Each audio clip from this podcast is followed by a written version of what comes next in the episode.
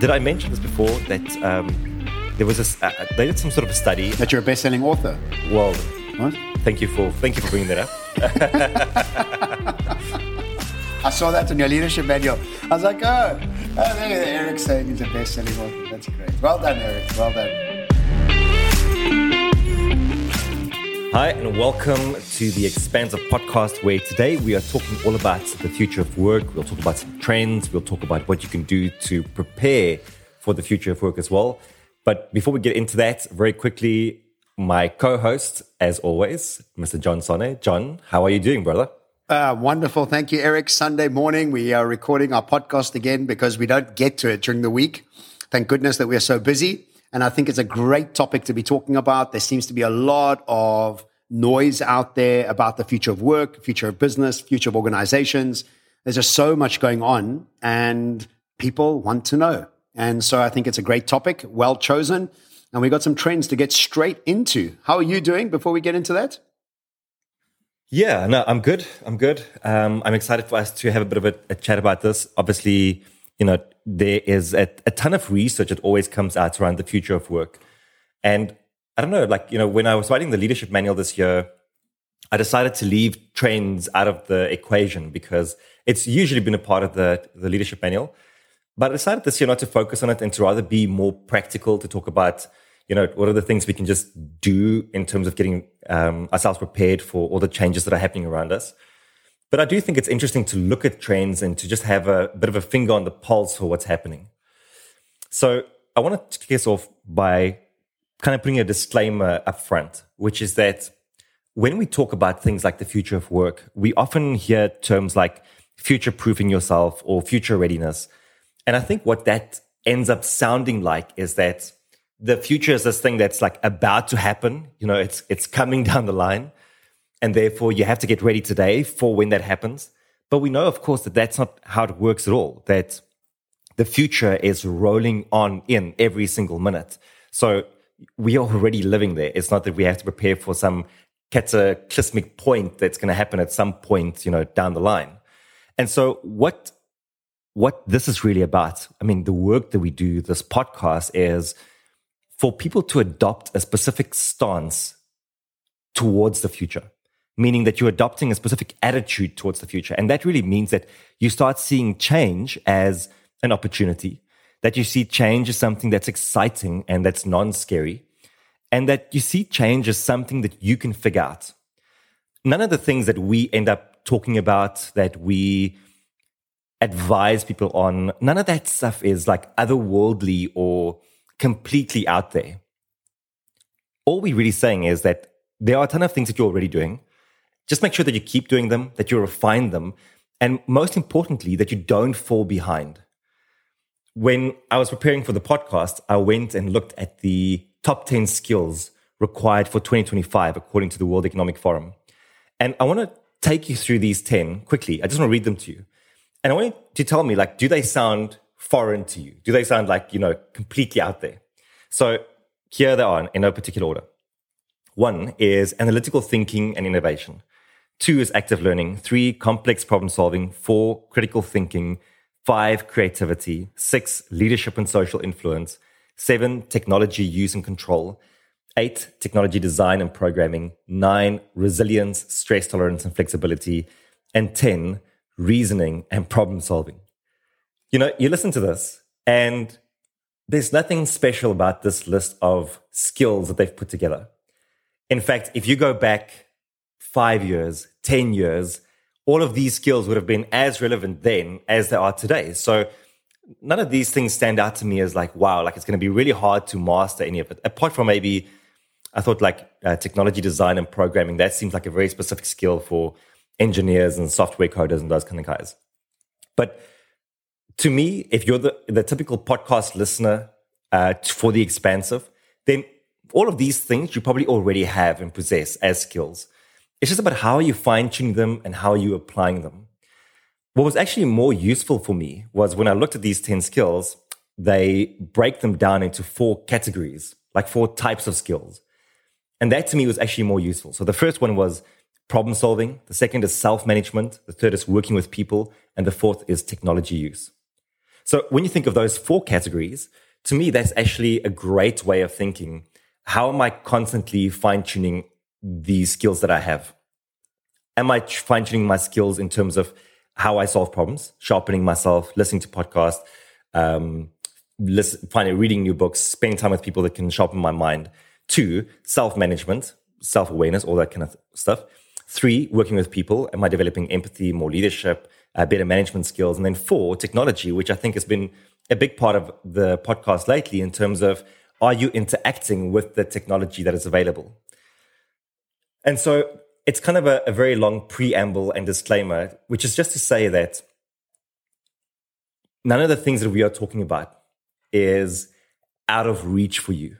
In fact, you most likely possess all of the skills already.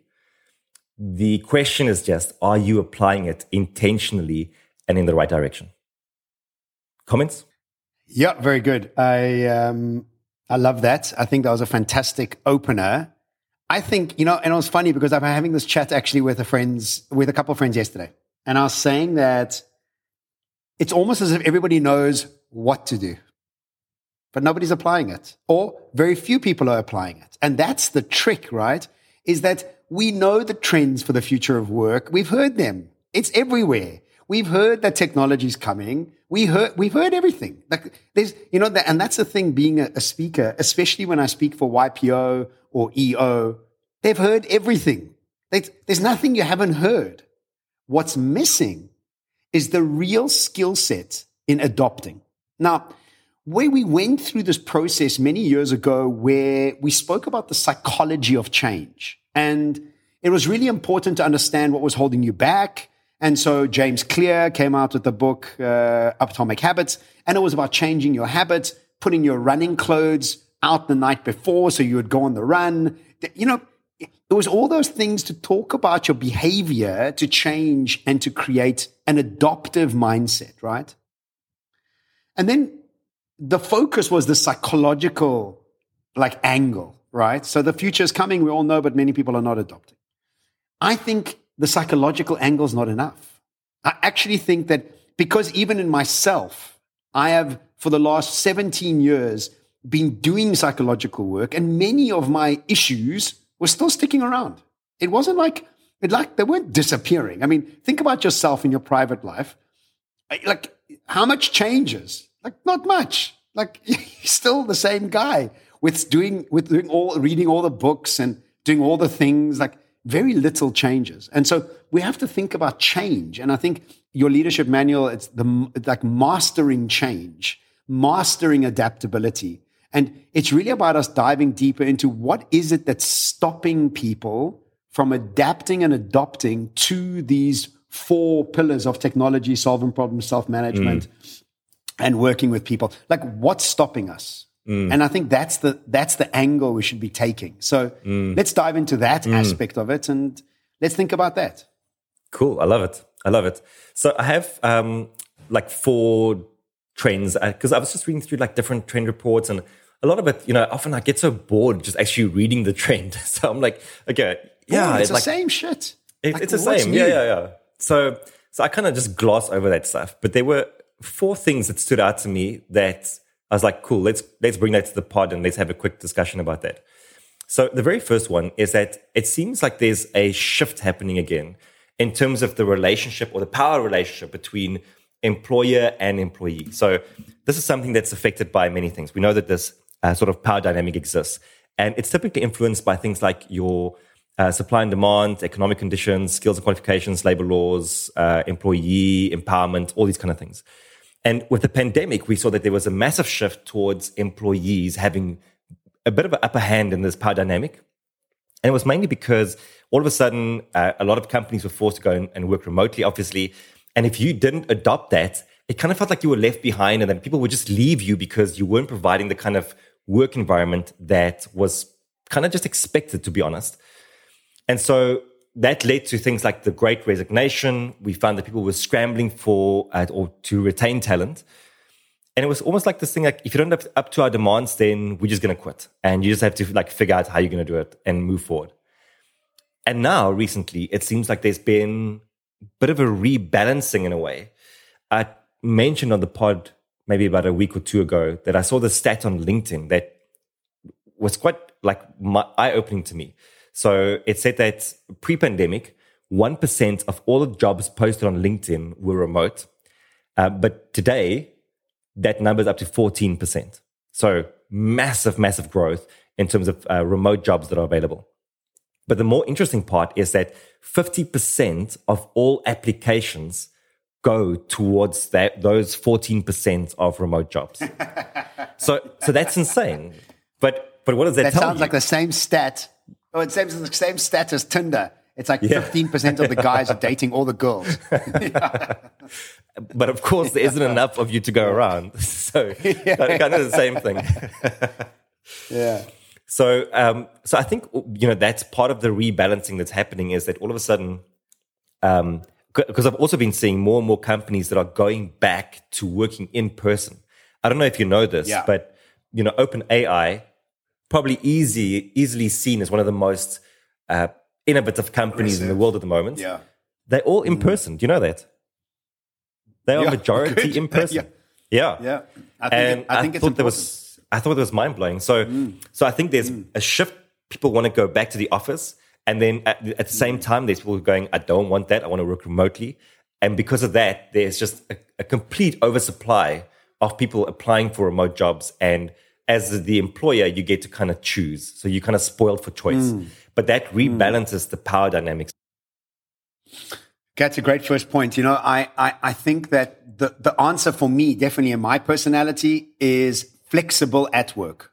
Mm. Like, let me come in at 10, let me leave at three, let me leave at six, just, but I want to be there. Like, I want that space. I, I want to dedicate myself. I want to get dressed for something.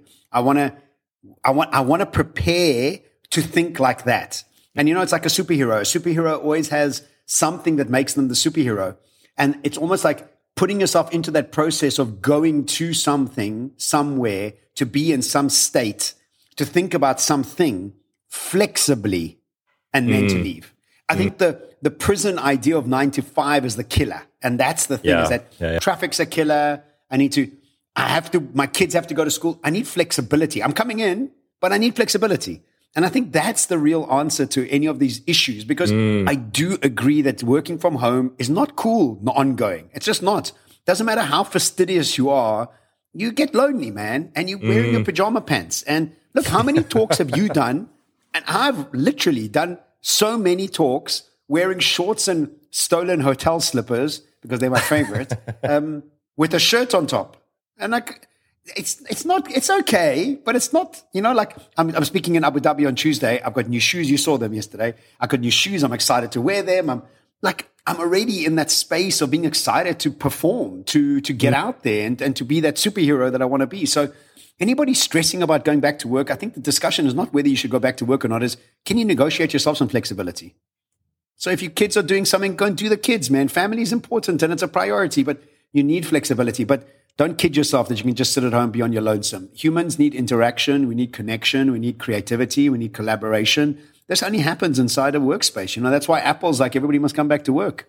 And actually, there's an insurance company in South Africa that's asked me to come and speak for them because they're now telling people that people have to go back to work and they miff. And I'm like, guys, why? Like, why you miff? Go back to work. It's like just be mm. flexible. That's Be the only thing. I think that's missing. Anyway, Yeah, that that definitely is the master key. There's no doubt. You know, I just I, I think there's something to if you want to brainstorm and you really want to be innovative, that there's just something about the immediacy of someone sitting next to you Yeah. and the energy that comes with it.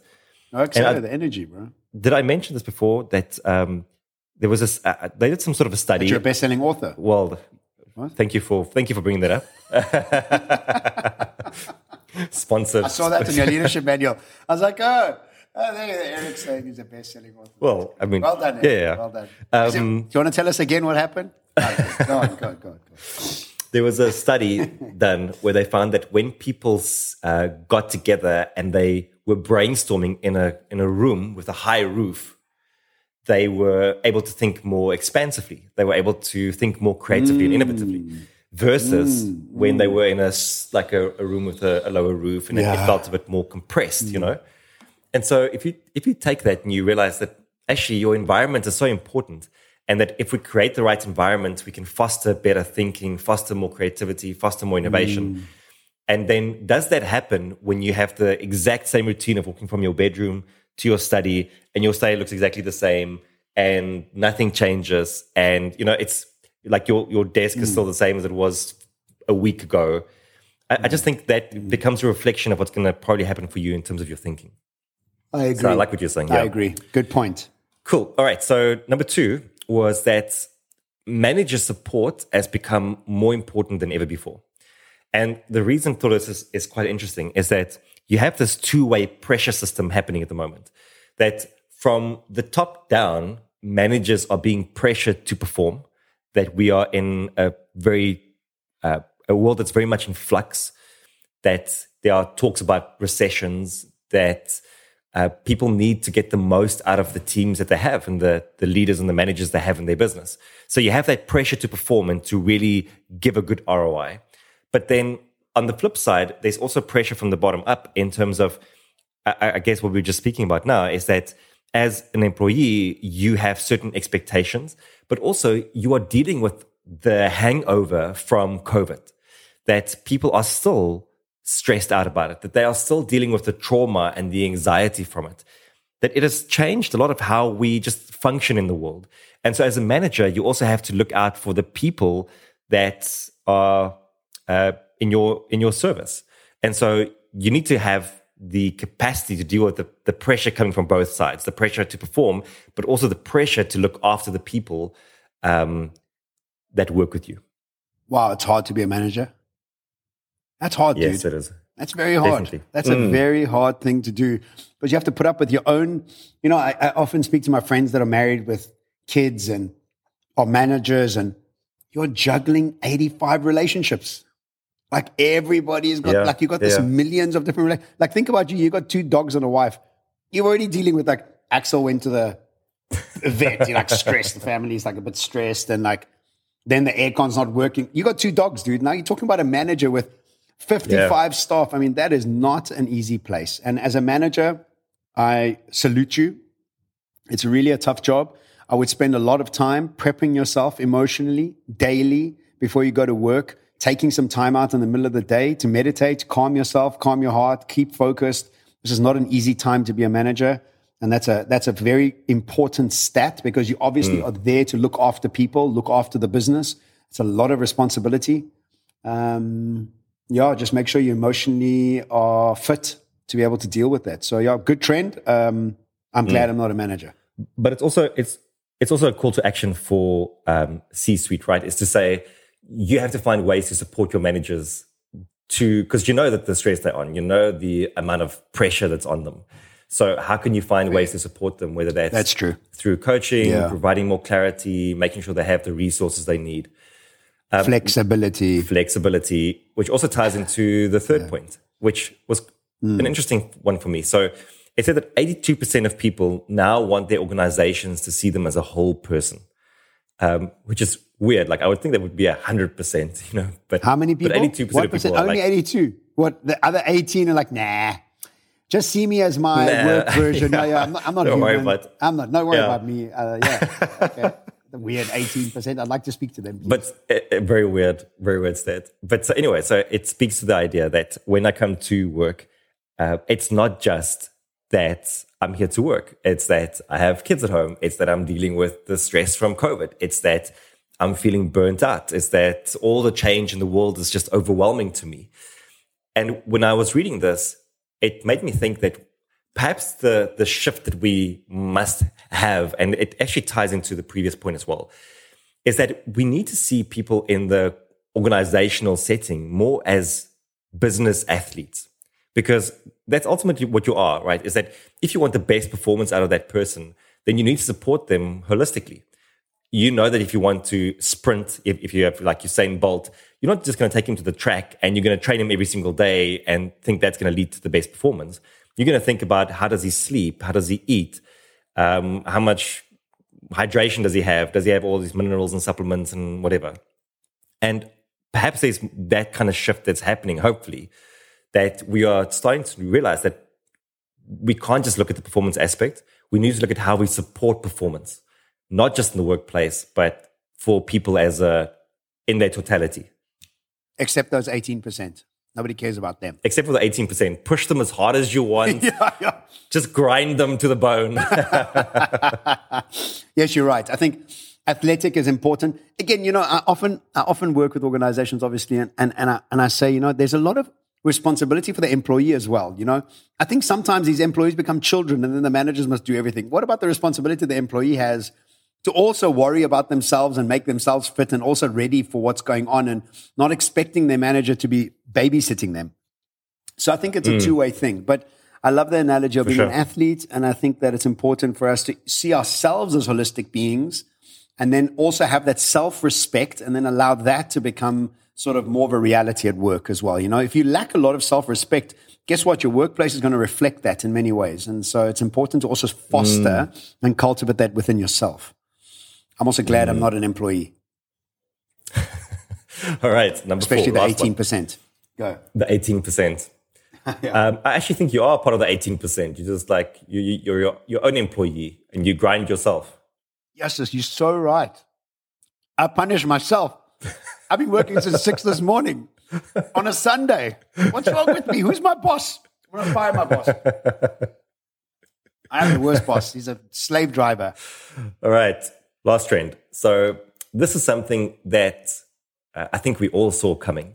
So, I'm just going to read this to you because I um, I didn't summarize it, but it said that the social isolation brought about by the pandemic has hit young people hard 46% of Gen Z employees uh, said that the pandemic made uh, pursuing their educational career goals more difficult.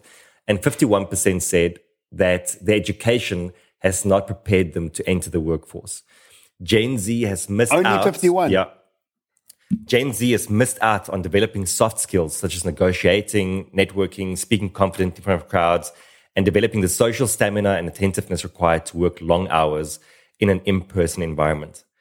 And I mean, I feel like we were, we were all kind of calling that this was going to happen. Is that the moment we we had remote work as the standard, um, I, I think that separation immediately meant that we lost things like mentorship. That we lost things like because you know a, lot of mentorship and a lot of us learning new skill isn't just me having a conversation with you. It is me picking things up from you through the day. You know, I, I think back to my physio days when when we were like being taught bedside manner. It wasn't a sit down, let's talk about bedside manner conversation. It was you are going to go and shadow doctors and other physios for, you know, X amount of time.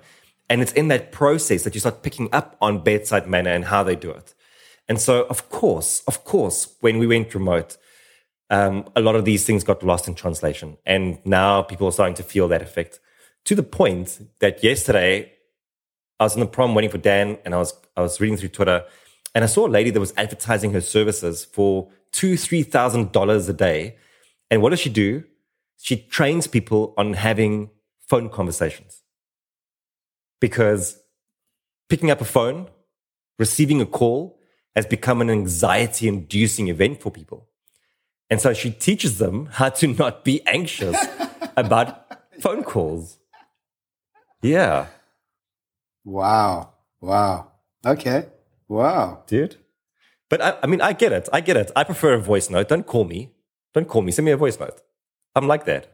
I don't mind. Yeah, I suppose, but I, I guess it's you're, you're also younger than me. I don't mind. Yeah. I only, I remember getting home from anywhere I was and then asking my uh, anybody at home, did anybody call for me?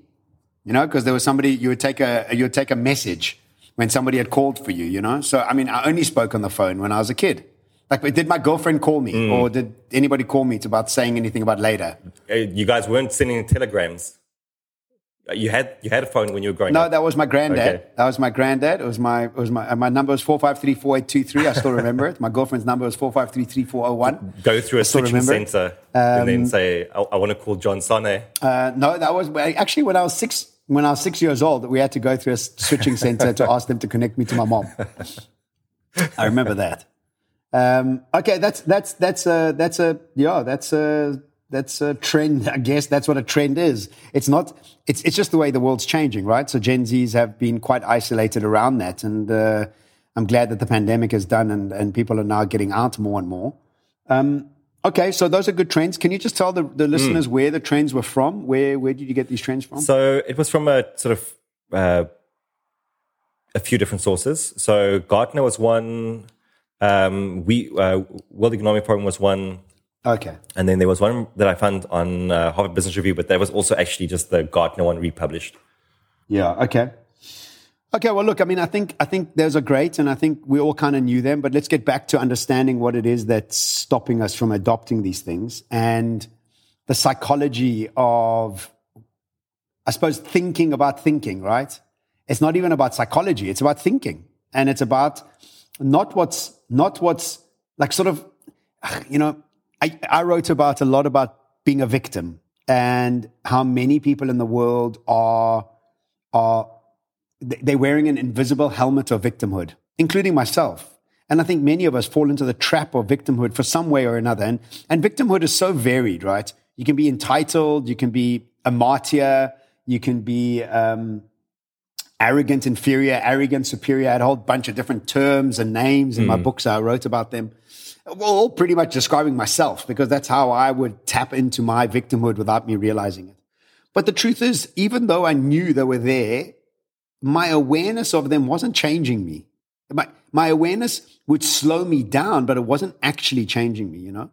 And again, I think we need to understand the, the, the mechanics of the brain and what it is to get to a point where you you are really focused on technology, solving problem, and uh, working with people through a process of self management. And I think we just have to hone in on self management, you know, because it, even in my own life, the more I work, focus on self management, everything else sorts itself out. Mm. Do I become technologically savvy when I've done self management? Yes, because I'm not carrying old stories. I've got energy. I'm curious. Do I find it easy to get along with people when I've done self management? Yes, because again, I've managed my emotions. I'm not feeling exhausted or irritated or frustrated. And I can see when I'm frustrated or irritated. I'm, I'm, I become an eight year old kid again. You know, it's weird. It doesn't happen that often, but I still, I notice it. And I imagine a lot of people who are not doing the self management are always eight year old kids because they're just mm. exhausted and fatigued and just don't have the energy. And so I think the quote that I want to start this section off with is from Alvin Toffler. And Alvin Toffler, world famous um, so, uh, futurist who wrote um, Future Shock in the 1960s, I think the book came out. And what he said in it has become a very famous quote. And what he says is, the illiterate of the 21st century will not be the ones who cannot read and cannot write. It will be the ones who cannot unlearn to relearn. And mm. so, hmm. if you're illiterate in this time, it's not about reading and writing. It's not about understanding. It's about your ability to be agile in your brain. That's the, that's the superpower. That's the literacy. So now let's think back to the early 19th century. And if you couldn't read and write, you were held behind. You couldn't, like, how were you going to be an accountant, a lawyer, a doctor, an engineer, anything to do with education if you couldn't read and write? The, the very basics of our world is based on mathematics and language. That's how we engage with the world, right? And so if we think about the very basic skill set 100 years ago and then now fast track it to what is the very basic skill, the basic mm. skill is thinking about how you think. Mm. That's really what it is. There's nothing else to actually do. And when you start to think about how you think, then you start to put in the, the practices that help you only answer the questions of thinking how you think. Now, it's like going to gym, right? So you don't go to gym every once in a while. You go as often as you can so that you can live a life that's got good posture, that you feel good in your clothes, that you're healthy, your heart rate is a good place, you don't have high cholesterol. All of this is based on you having a very clear understanding of why you're going to gym, why do you get massages, why do you go to yoga, why do you eat well, why do you try and get alkaline into your body, why do you minimize your alcohol. It's all of its reason is because you want to live your life in a more mm. seamless, comfortable way. But we don't do that for the brain. You know, I've got a very good friend, Guado. Yeah, he was actually on the pod over COVID, and we were having lunch a while back, and and he was he's an avid fitness guy, and I said to him, "What what do you do for your brain?" He's like, "No, when I run, my brain's working." I'm saying, "But that's not gym brain. Gym brain is only one thing. There's only one thing that does gym brain that gets you to focus better, to have more clarity of thought, to have less cloudy thoughts. These are all the exact same things that gym give you for your body that you need to have a gym brain for. And when you start thinking about the future of work, think about the future of education, you think about the future of yourself. If you've got foggy brain and you're obese in your brain or just unfit in your brain, you're really not making good decisions and you really don't have the energy to engage mm. with anything new.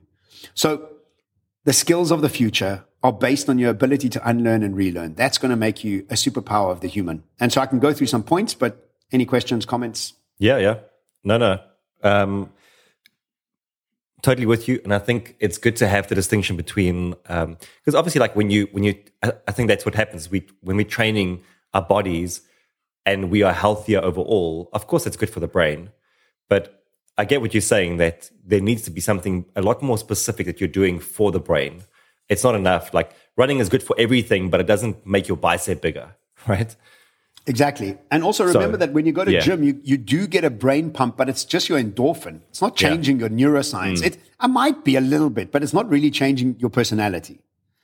And so let's think about two words cool. resilience and transformation. And if we break down resilience and transformation, and, and when I was researching for the pod, I actually remembered you and I did that thing for New York YPO and about resilience. We did that resilience boot camp, right? And the yes, three stages yeah. of resilience is what we broke down there. But just to recap them, resilience has got three stages and three phases. And the first one is respond. I respond with resilience to the problems out there. And what responding to resilience does, it takes you back. You're on a back foot fighting forward. So now I've responded. And the second phase of resilience is recovery. So now I've responded and recovered to the point I was beforehand, and now I'm okay. And for the very long time, that was the best way to be resilient. And, you know, often people will say South Africans are very resilient. I hate that term because it just means you're continuously given rubbish to deal with and you can continuously come mm. back to, you're trying to look for balance. You're not trying to look for progress. And that's the big problem around the world is that many people, it's not just a South African thing, it's just many people are looking to come back to where they were. And the third phase of resilience is reimagine. And so what happens when you don't have the self management, when you don't have the time to, think to, about how you think, your resilience stops at respond and recover. It doesn't take you to reimagine. Mm. And so what we have to do is allow that space, that, that, that, that, that, that space that gives us the energy to reimagine future possibilities and then pick up on the skill sets that are required to get us there. And so whenever I do speak to an audience or whenever I do, um, do workshops, there seems to be like, oh my God, we have to do more. That, that's always the, oh my God, I'm so like, I'm done. I just, I don't know what else must I do. It's like you're exhausted and fatigued because you only have focus to respond and recover. You haven't mm. thought about the next phase. And so you really have to start to divide that into your, into your life and bring that in. And, and that really comes down to the way you think about how you think, you know? And psychology only takes you some of the way there. Any comments? Yeah, I, I love it because um, I've been feeling a, uh, a lot of this recently that people are stuck in resilience because it does feel like a you know it's this positive character trait that we talk about all the time. And so we are always encouraging people to cultivate harness foster more resilience. But we don't explain to them that resilience isn't just enduring. And that's kind of what in my mind what starts happening is that the synonym for resilience is I endure and I, I, you know I can I can last longer. But the thing is, like, you still go back to the same abusive relationship, or you are still yeah, exactly. in the same uh, yeah. harmful place. But you're like, but I'm resilient. But I'm like, but I'm strong. But you could do let me something just be strong. else. Yeah, you could escape. You could try something exactly, new. Exactly. Exactly. Yeah, mm. but people don't think like that, right? No. And then no. The, the, the, the, second piece is is yeah, it's a big change, right? It's a it's a big way to think about like mm. like how how far are you aiming for your psychology and the way your brain to think about what you're thinking about into the reimagination of where you're going. It changes your you know when you when you aim further, you train further, you you you mm. you push further. And you know, we've all got the same 24 hours. The guys, the, the people that are the most successful just aim further. They're just, they're pushing themselves mm. more or they're just mm. aiming at a different sort of outcome. And it's not about finding balance in the space, not in this time. This is not a time for balance. This is a time for recreation, for rethinking. I, I end my keynote with it's a time to seek discomfort. This is a time for seeking discomfort. It's not a time for comfort. We've had our time for comfort. Now it's time for seeking discomfort. Okay. And then the last piece here is thinking about transformation and the transformation that we're going through and the three phases of a hero's journey and the three phases of transformation are very, very apparent where we are today. And if you think about the hero of any Hollywood movie, the hero was doing well and then gets kicked off his pedestal and he goes into a state of losing who he was and he moves into a state of sadness and, and sort of like, like loss of himself. And this is where we are. Like we've lost who we were. We've lost the world we're from. We're like, we're not clear. Like we don't have that clarity anymore. Like everything we implicitly trusted, we can't trust anymore. The politics we can't trust. Education we can't trust. Religion we can't trust. It's like at every point, marriage we can't trust. The patriarchy we can't trust. Everything's got this like questions attached to it, you know? And, and so then what happens is when we don't process sadness, we get very angry, very frustrated, and we lose a lot of energy. And that's where we are at the moment. And, and some people have moved into the second phase, which is the wilderness, the strangeness, the, the unknown. And, and we, so the world is stuck between sad and strange, between, um, between the state of not being who we were and not quite who we're going to be. And I know we've both spoken about this on the pod and in our books is that the world finds itself in sad, strange times. Mm. And the people that are able to get themselves out of the sad, strange times are the ones who are going to be thriving and preparing for what's coming. And in fact, teaching webinars on ChatGPT. Do you know anybody teaching webinars on ChatGPT, Erik?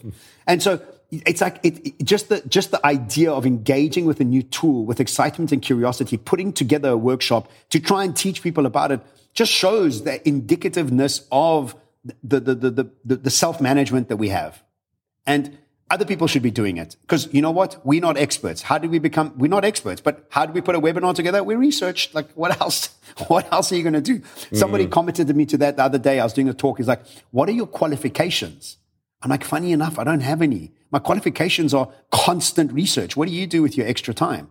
Like, it's just a constant mm. thing that we're doing. But now if you're exhausted, sad, and, and, in a strange wilderness, you don't have the energy for research. You're like, whatever. I need to switch off. I need to drink alcohol. I need to watch Netflix. I need to binge something. I don't have the energy. And that just goes back down to not understanding resilience correctly and not understanding transformation correctly.